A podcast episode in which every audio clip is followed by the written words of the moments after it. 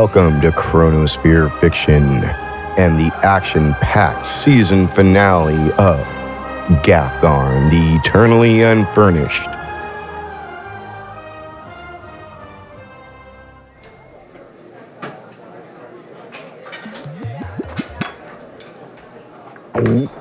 Artag watched the scene in the wasted cadaver with annoyance. The smooth mead he gulped doing little to settle his nerves. Building was crowded with the fearful and the injured, and Artag rushed to keep people safe and fed. Luckily, much of his staff had come into work what they had expected to be a dreary shift. This was anything but. Where's Jeff? Jeff! Yes, there. Take whom you can to tear more sheets into bandages. Charlie, make sure the kitchen stays busy. I can't believe the madam's gone so far as to bar the front gates, turning anyone away. Damnable fox, planned only for violence. Never mind the folks caught between. May he be swallowed by the void. Sir, weren't you worried? Her gang or the guard might come our way, seeing as we're taking in so many. Bah, the guard looked the other way when she lined their pockets. Doesn't mean they'll sidle up to being her soldiers, especially with their captains swinging above their heads. Dull reason for self preservation, I think. The gang won't hit us, not with the protection of the guild over the cadaver. Brazen she may be, but she wouldn't dare court their ire. But those explosions we heard earlier, it's only gotten worse since then. A commotion came from outside, a collection of muffled, angry voices. Then the door swung open as one of Artag's bodyguards came in like a ram. Another vaulting onto the floor with several arrows in pursuit. One stuck into his shoulder, eliciting a roar of pain. The former guard slammed the door and bolted it, the sound of bodies pummeling it echoing in the now hushed room. Madam's thugs, Artag. They've got the place surrounded. Want to your yard to burn your guest's carriage and kill their horses. She's a madwoman. No matter what happens here, there's no way for this to work out in her favor. What is she thinking? They also said it's your time to pay up as well. I don't think they're asking for back taxes either, boss. Oi, the injured said from the floor. Think they'll burn the place? Oh, and kill everyone in here if they don't get what they want. Of all the void touched, chittering madmen, I told those bastards they'd bring it on me. Wolf's curse seems to spread, eh? The madam's lost her mind. Well, they've got me to contend with before the guild tears them apart. John, unbolt the door and get away from it once I'm behind the bar. Get Varn off the floor. Protect the folks in here at all costs. I'll handle the rabble before they light the place. Burn my inn. I'll show the braggarts what happens when you mess with the best mead brewer in the kingdoms. He stood behind the bar, only his head visible, face red with fury. A guard named John unbolted the door between slams, quickly running to the wounded guard on the floor. As they moved to position themselves between the door and the townsfolk huddling at the edges of the room, the door burst open. The ramming thug, suddenly unencumbered by resistance, awkwardly tripped over himself and fell flat on his face. Six more entered behind him, all manner of unpleasant accoutrement, brandished and looking for something to bludgeon, stab, slice, or hack. One stopped across the room from Artag and pointed a spindly looking finger at the barkeep. Adam says you're fair game, half size. Come outside for your beating. Give us your friend's transport, and maybe we'll leave the cadaver and all these poor sods intact. Don't, and we kill you and torch the place with everyone inside. Here at the Wasted Cadaver, we've always practiced the right to refuse service. Your patronage be welcome, you soiled bastards. With that, he leaned hard onto the floorboard beneath him. With a loud click, a section of floor in front of the bar swung up on a hinge, revealing a deadly looking miniature ballista pointed right at the front door. The gangster who spoke saw only the flash of movement before the weapon's payload plummeted through his chest, tossing him back just as another thug was coming through the doorway. The former collided into the latter, the spear sized bolt now piercing both as they fell back into the street. The others rushed at Artag, who stomped another floorboard. A lengthy panel along the front of the bar flipped outward, and a row of tiny crossbows launched in a horizontal volley. Bolts soared into thighs and groin, stopping all but one thug, who continued to rush the bar. Artag slammed yet another panel and lifted his hand, catching a full metal staff as it fell from a compartment in the ceiling. As the villain jumped onto the bar, The barkeep lashed out, breaking an ankle before sending his opponent sailing with a vicious uppercut. The man landed hard on the back of his head, a number of his teeth showering the floor around his unconscious body. More of Madam's men entered, bewildered at the carnage and traps before them. Without hesitation, Artag jumped onto his bar and pushed his staff into the ceiling, hitting another panel. Bolt sprang from two crossbows in the ceiling towards the entrance, taking down a duo of thugs clamoring in. Three others were already charging. Two were quickly cut down by Artag's guards, while the last made it to Artag. He used his staff to vault over the thug and a lethal swing of a spiked mace.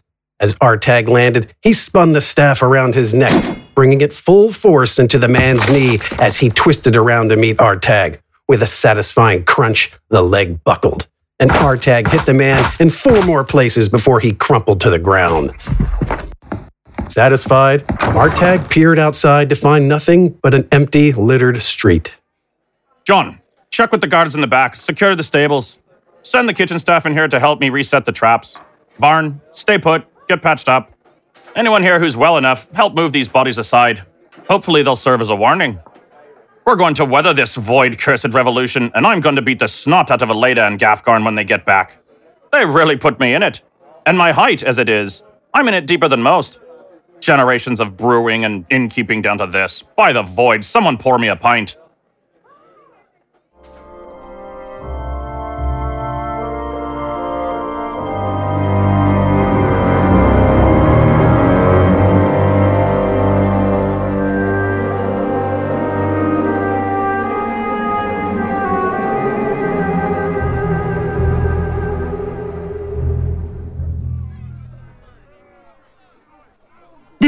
Interminable wait threatens to eradicate whatever ill conceived goodwill I had for either of you, Wither exclaimed, pacing the dark room like a specter. Leda sat by a window, peering out into the street below, careful to hide herself in the shelter of the window frame. We haven't been here that long, Wither. It's best we know where most of our thugs are before we bust in. This isn't like Smidgen's camp. They know we're coming. And they'll know they absconded with the wrong girl when I deliver a swift bolt between their eyes. You'll deliver nothing but your own carcass should you rush in there now. Pardon, Bit. If you were paying attention, you'd have noticed that Madam's soldiers are leaving the estate. Since the explosions, they leave in drones. The city fights back, and she wishes to keep that confrontation away from her walls. The yard there is half as guarded as it was when we first arrived. Hours ago, old boy. Hours since we could have finished the deed. You aren't the only one in need of payback, Professor. We also wait to ensure your sister survives. If not for her, we'd be in there now, and I'd finally have AJ's throat for a wedding stone. Her survival is assured. If they try to hurt her, we'll know. We have to prevent any threat to her well being before they give in to their bloodthirsty or masochistic tendencies. You're overconfident. Outnumbered, you can't save her. Waiting was the right move. It's not my actions that guarantee her survival. For that, she has assistance. I have to save her before it comes to that. What in the world does that mean? A burst of orange light flashed across their features, revealing Aleda's darkly encircled but sharp eye. Withers flared wide with madness as he rushed to the window. All three gazed out as more bursts of flame erupted against the wooden gate into Madame Ursula's compound. Figures in the street emerged from the shadows of nearby buildings, tossing burning objects onto and over the wall, which shattered and spread flame in every direction. The city strikes, it seems. Whose great rage arrives upon the fractured remains of flaming oils and spirits, old boy. A diversion I seek to exploit. With your help or not, Alice will be freed. May death's dulcet tones sing to those in my way. With that, Wither bolted from the room and down the stairs. By all that's. Wither, wait for us. They followed Wither across the street to a section of wall around Ursula's estate. Sticking to the shadows, they looked on as a mob bearing flashing swords continued tossing flaming packages. Another group carrying something heavy charged at the burning gate. A banner of the fox fluttered in the firelight. Fear was Ursula's true fortification. Now that it's failed, those planks will prove little more than an annoyance. I save Alice now, before the mob brings the building down on top of her. I suppose it's now or never, but we stick to the shadows and find a safe way in. It'll be easier to save the girl and kill AJ if we aren't seen. Agreed. You sure you can get us up? It's really not that tall. Wither, you first. Aleda crouched by the wall and hefted her shield. Wither took some steps back before running at her. As he stepped up onto her shield, she exploded upward, launching him into the air. He made it just high enough to grab the edge and hoist himself over. His landing was quiet and lithe as a cat's. You okay? I trust Wither about as far as I can throw him. Hmm. Didn't you just. He's a stick. You must trust him a little then, I think. Hardin giggled. Eyeing the wall, Aleda's expression indicated for him to move on. He's resourceful at least. Only because we're a means to his ends. Once he has this girl, who's to say how he might use his resources? He made a deal with the big guy, didn't he? Surely a gentleman of his stature keeps his word. That deal doesn't really have anything to do with me or with you. And I don't buy this gentleman ruse. Then maybe we end this AJ while we can, hmm? Let's be done with that business and move on. Remove ourselves from these politics with haste. Are you gonna let me? If it means taking out Ursula, too. Just let's try to get in and out without too much of a fuss. Hmm? Fuss? Really, Hardin? Do you not see what's going on? Okay, yes, right. Just let's go. Let's go. Hardin and Aleda repeated the shield vault, though one of his hands slipped as he caught himself. He dangled precariously for a moment, looking like he would fall before swinging up and gripping the wall tight. He heaved himself over, landing with a roll to break his fall, though he still found himself winded. As he stood, Wither was before him holding a thick coil of rope. Hardin almost fell down in surprise. What? Is there any way you can not be weird for just a moment? Found the rope, old boy. Right where we thought it'd be. Any trouble near the supplies? Wither flicked a finger and his wrist blade clicked back into place. None. Great. Let's get that rope over. Having tied the rope to a hammer, Hardin spun it and tossed it over the wall with ease. Aleda caught the line and climbed up the wall while Hardin and Wither held tight. In moments, she was down on the ground with them, crouching low behind flowering bushes. They looked to the burning gate and saw many silhouetted figures fighting the spreading flames. The courtyard was an expansive garden, and more of it burned every minute. With a great crack, the gate billowed inward, barely holding against the ramming mob. Madam's thugs struggled to reinforce it as more flaming casks and bottles hurtled over the wall. From where they hid, Wither, Aleda, and Hardin saw no one between them and the estate. They could see a cellar door in the ground next to the house. With luck, there would be a way into the manse from there. The mob proved an effective diversion, though Aleda's group came close to only one guard. She had trouble keeping her eyes off the spreading flames, and they snuck by her without difficulty. Quietly, they opened the heavy cellar doors and crept in.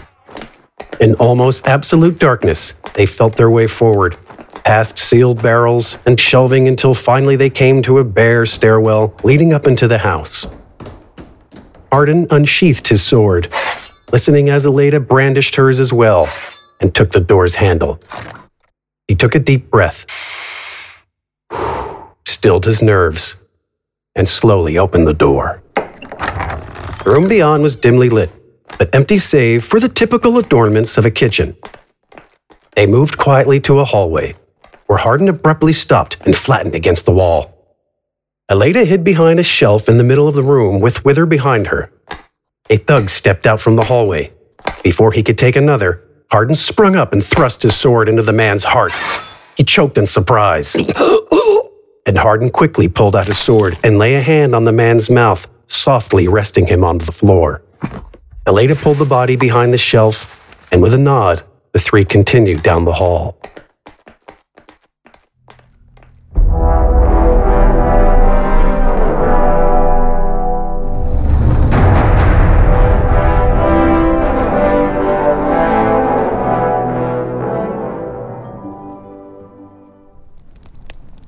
Outside, the fires spread through the gardens, and Madam's thugs largely abandoned taming the flames.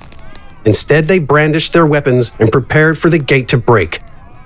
Beyond it, the mob swelled, a collection of revolutionaries, townspeople, and former guards hiding behind heaps of junk, waiting for the last charge of the ram. Gafgarn, Sully, Amadi, and Doran cut through the crowd from an alley. At the sight of the wolf cloak pulled low over the mammoth man's head, the crowd roared, raising their weapons and waving flags. Falk's revolution got here before you, boss. Sully said above the din. So much for having done your part, right? Unfortunate for the madam she killed Fox at the moment she did.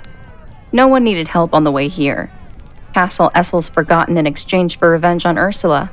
Now the streets run red with her gang's blood. Ha ha! Good for us! Gafgarn intoned. Now we get in, kill AJ, and grab the gauntlets before the place burns down. They're way ahead of us on that, I think. Gafgarn cut his way through the crowd, enduring cheers and claps on the back as he went. Shortly, he stood in the wake of the makeshift ram, watching as the group beneath it hurtled into the burning gate with a crash. The bulwark billowed inward but held, the splintering planks harbingers of its guaranteed demise. The group backpedaled with their load, seemingly a dresser, readying for another rush. Wait! That! He pointed to a large object in a pile of junk. Nail it on top! Moments later, Gafgarn crouched on top of the makeshift ram, one hand gripping his hammer, the other gripping the dresser just below the chair. Now, you can break it down! The group rushed forward, slamming into the gate with all their collective might. The burnt wood cracked, almost fully giving way. Using the ram's momentum, Gafgarn heaved himself over the chair, landing feet first in it. That strange force again repelled him from the seat as he thrust his hammer before him. He blasted through the gate, opening it wide, the flames trailing in his wake as he streamed into the burning garden beyond. He landed among Madam's brigands, a ton of muscle and anonymity. Beyond him, the ram moved back, and in rushed the mob with Sully, Doran, and Amadi running point, blades at the ready. Ursula's thugs sprang to defend the garden, but avoided Gafgarn as if he were an untouchable specter. The flames playing on his hood and gargantuan visage, he looked all the monster he was in their heads. It suited his purpose as he found little resistance rushing to the estate doors, his companions close on his heels.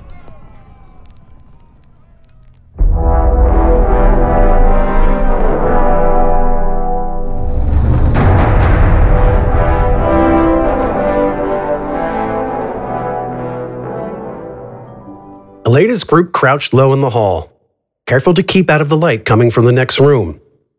Wither's blade snapped in, another thug on the floor behind him, life bleeding out. Aleda leaned out to peer into the room. It was a large central space, like a foyer, with a walkway overlooking the room from the second floor. Cushions, lavish chairs, and couches crowded the lower floor, along with a group of thugs. Ursula stood among them, looking up at something with disdain. Aleda leaned in further to get a better view. AJ stood on the edge of a balcony overlooking the room, a taut rope in hand. That rope wrapped around the banister about where AJ braced himself with a disheveled boot. Beyond the banister and the boot rested a chair precariously balanced with only its rear feet on the balcony. Trapped in that chair, wrapped snugly by the other end of the rope, sat an anxious looking girl of golden hair and teary blue eyes. Metallic balls rested in netting about the rope, wicks extending from them into a twisted vine of a fuse. AJ held a torch in his other hand. What is this, clown? Yeah, a bit of fun, madam. If whispers in the darkest of darks about the girl are to be believed, we're in for quite a show. I'm not in the mood. The city's coming down on us. They ignore the other gangs and castles. Word is, one of mine took the fox out. But it was so obvious, so dramatic, with perfect timing. Vanjie did this. I could have gone out there myself and gutted the wolf, but I listened to you. Now you've got this insanity going on in my own home. What's your game? The best game in town, lady. A game where only I know the rules. No. Someone get up there and toss this sorry joke down here. Oh, come now. Our special guests are almost here. I didn't lie. Old Gaffy's coming. You wouldn't want to ruin my surprise for them, eh? That's it. Take the clown and never mind the girl. Let him drop her if he wants. Cease and desist, you rot ridden blackguards! Wither rushed out into the room, placing bolts between the eyes of the closest goons. Aleda stumbled trying to stop him, but Hardin pulled her back, keeping her hidden in the hallway. Stay with Wither. I'm sure I saw some stairs back that way. No matter what happens, we kill AJ tonight. Wait! No! By all the. It's like watching after two children. Two raging, violent children. He stepped out into the room with Wither. Wither's eyes met Alice's, now blossoming with fear. AJ's grin grew even wider. Took you long enough, Professor. You get lost?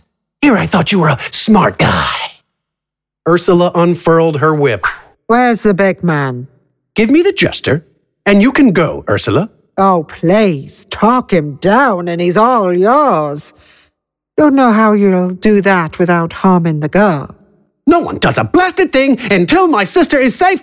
Put a bolt in my brain, Teach. Let little Alice fall. You know what'll happen, and I can't wait to see. Fuss, fuss. This is a lot of fuss. I said no fuss. A pounding at two large double doors stopped their bickering.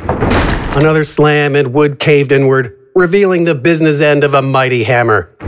Another blow, and the doors caved inward, revealing a broad hallway filled with Sully, Amadi, Doran, and the bared teeth of an incensed Gafgarn. He rushed in, greeted with the crack of a whip. It once again wound tightly around the haft of his hammer like an angry snake. You! Not only did you kill my rat of a husband, you've destroyed my business. I want every blade in this room gutting this dog right now. I'll be the one who sticks him, skank. Vanjie, still dressed in Madam's signature spiky leathers, stood on the balcony across the room, opposite Wither and Hardin, bow in hand and arrow notched. Excuse me, AJ attempted to interject. Mangy, flay-ridden sow. You arrayed the whole of the city against me, posing as my boys. You won't leave this place alive, no matter who else I have to go through to get to you. The Duke and other gangs run Estelring now. You're ruined. Old news. And I've got an arrow for your carcass born face. See if you can get to me, you walking rotten corpse. Excuse me, ladies. The crowd is warmed up, thank you, and I think it's time we get to the main event. Now that you're here, Wolfbutt, it's time for the big reveal. AJ brought his torch close to the wick, the firelight dancing in his expectant eyes. One inch closer, and I reveal your brains to the wall. Gafgarn, old boy, perhaps you could catch the young lady? I'm busy with the angry woman at the other end of the whip. Save my sister, I save you. That's the deal, old boy. Sully, cut the whip. I want every blade in here gutting the big man before that girl hits the floor. Anything happens to my sister, everyone in here dies, you caterwauling, blood crusted scullery maid! Try me, skinny man. It won't be me, you fool of a wench! Suddenly, Aleda appeared on the balcony from a doorway, shield in one hand and bolas in the other. She launched the orbs at AJ. They hit the torch first, wrapping around it and his head with such force it knocked off his hat, revealing platinum hair. He screamed in pain as the fire burned the side of his head. He also let go of the rope. Everyone moved. Vanjie let loose an arrow. Sully rushed to cut Ursula's whip. Amadi prepared to block a group of henchmen. Hardin watched in disbelief as Wither dove back toward the hallway they came from. Alice fell. She screamed. Then something wholly unexpected and impossible happened, though Wither gave every indication that it was a likely outcome. Almost everyone in the room died.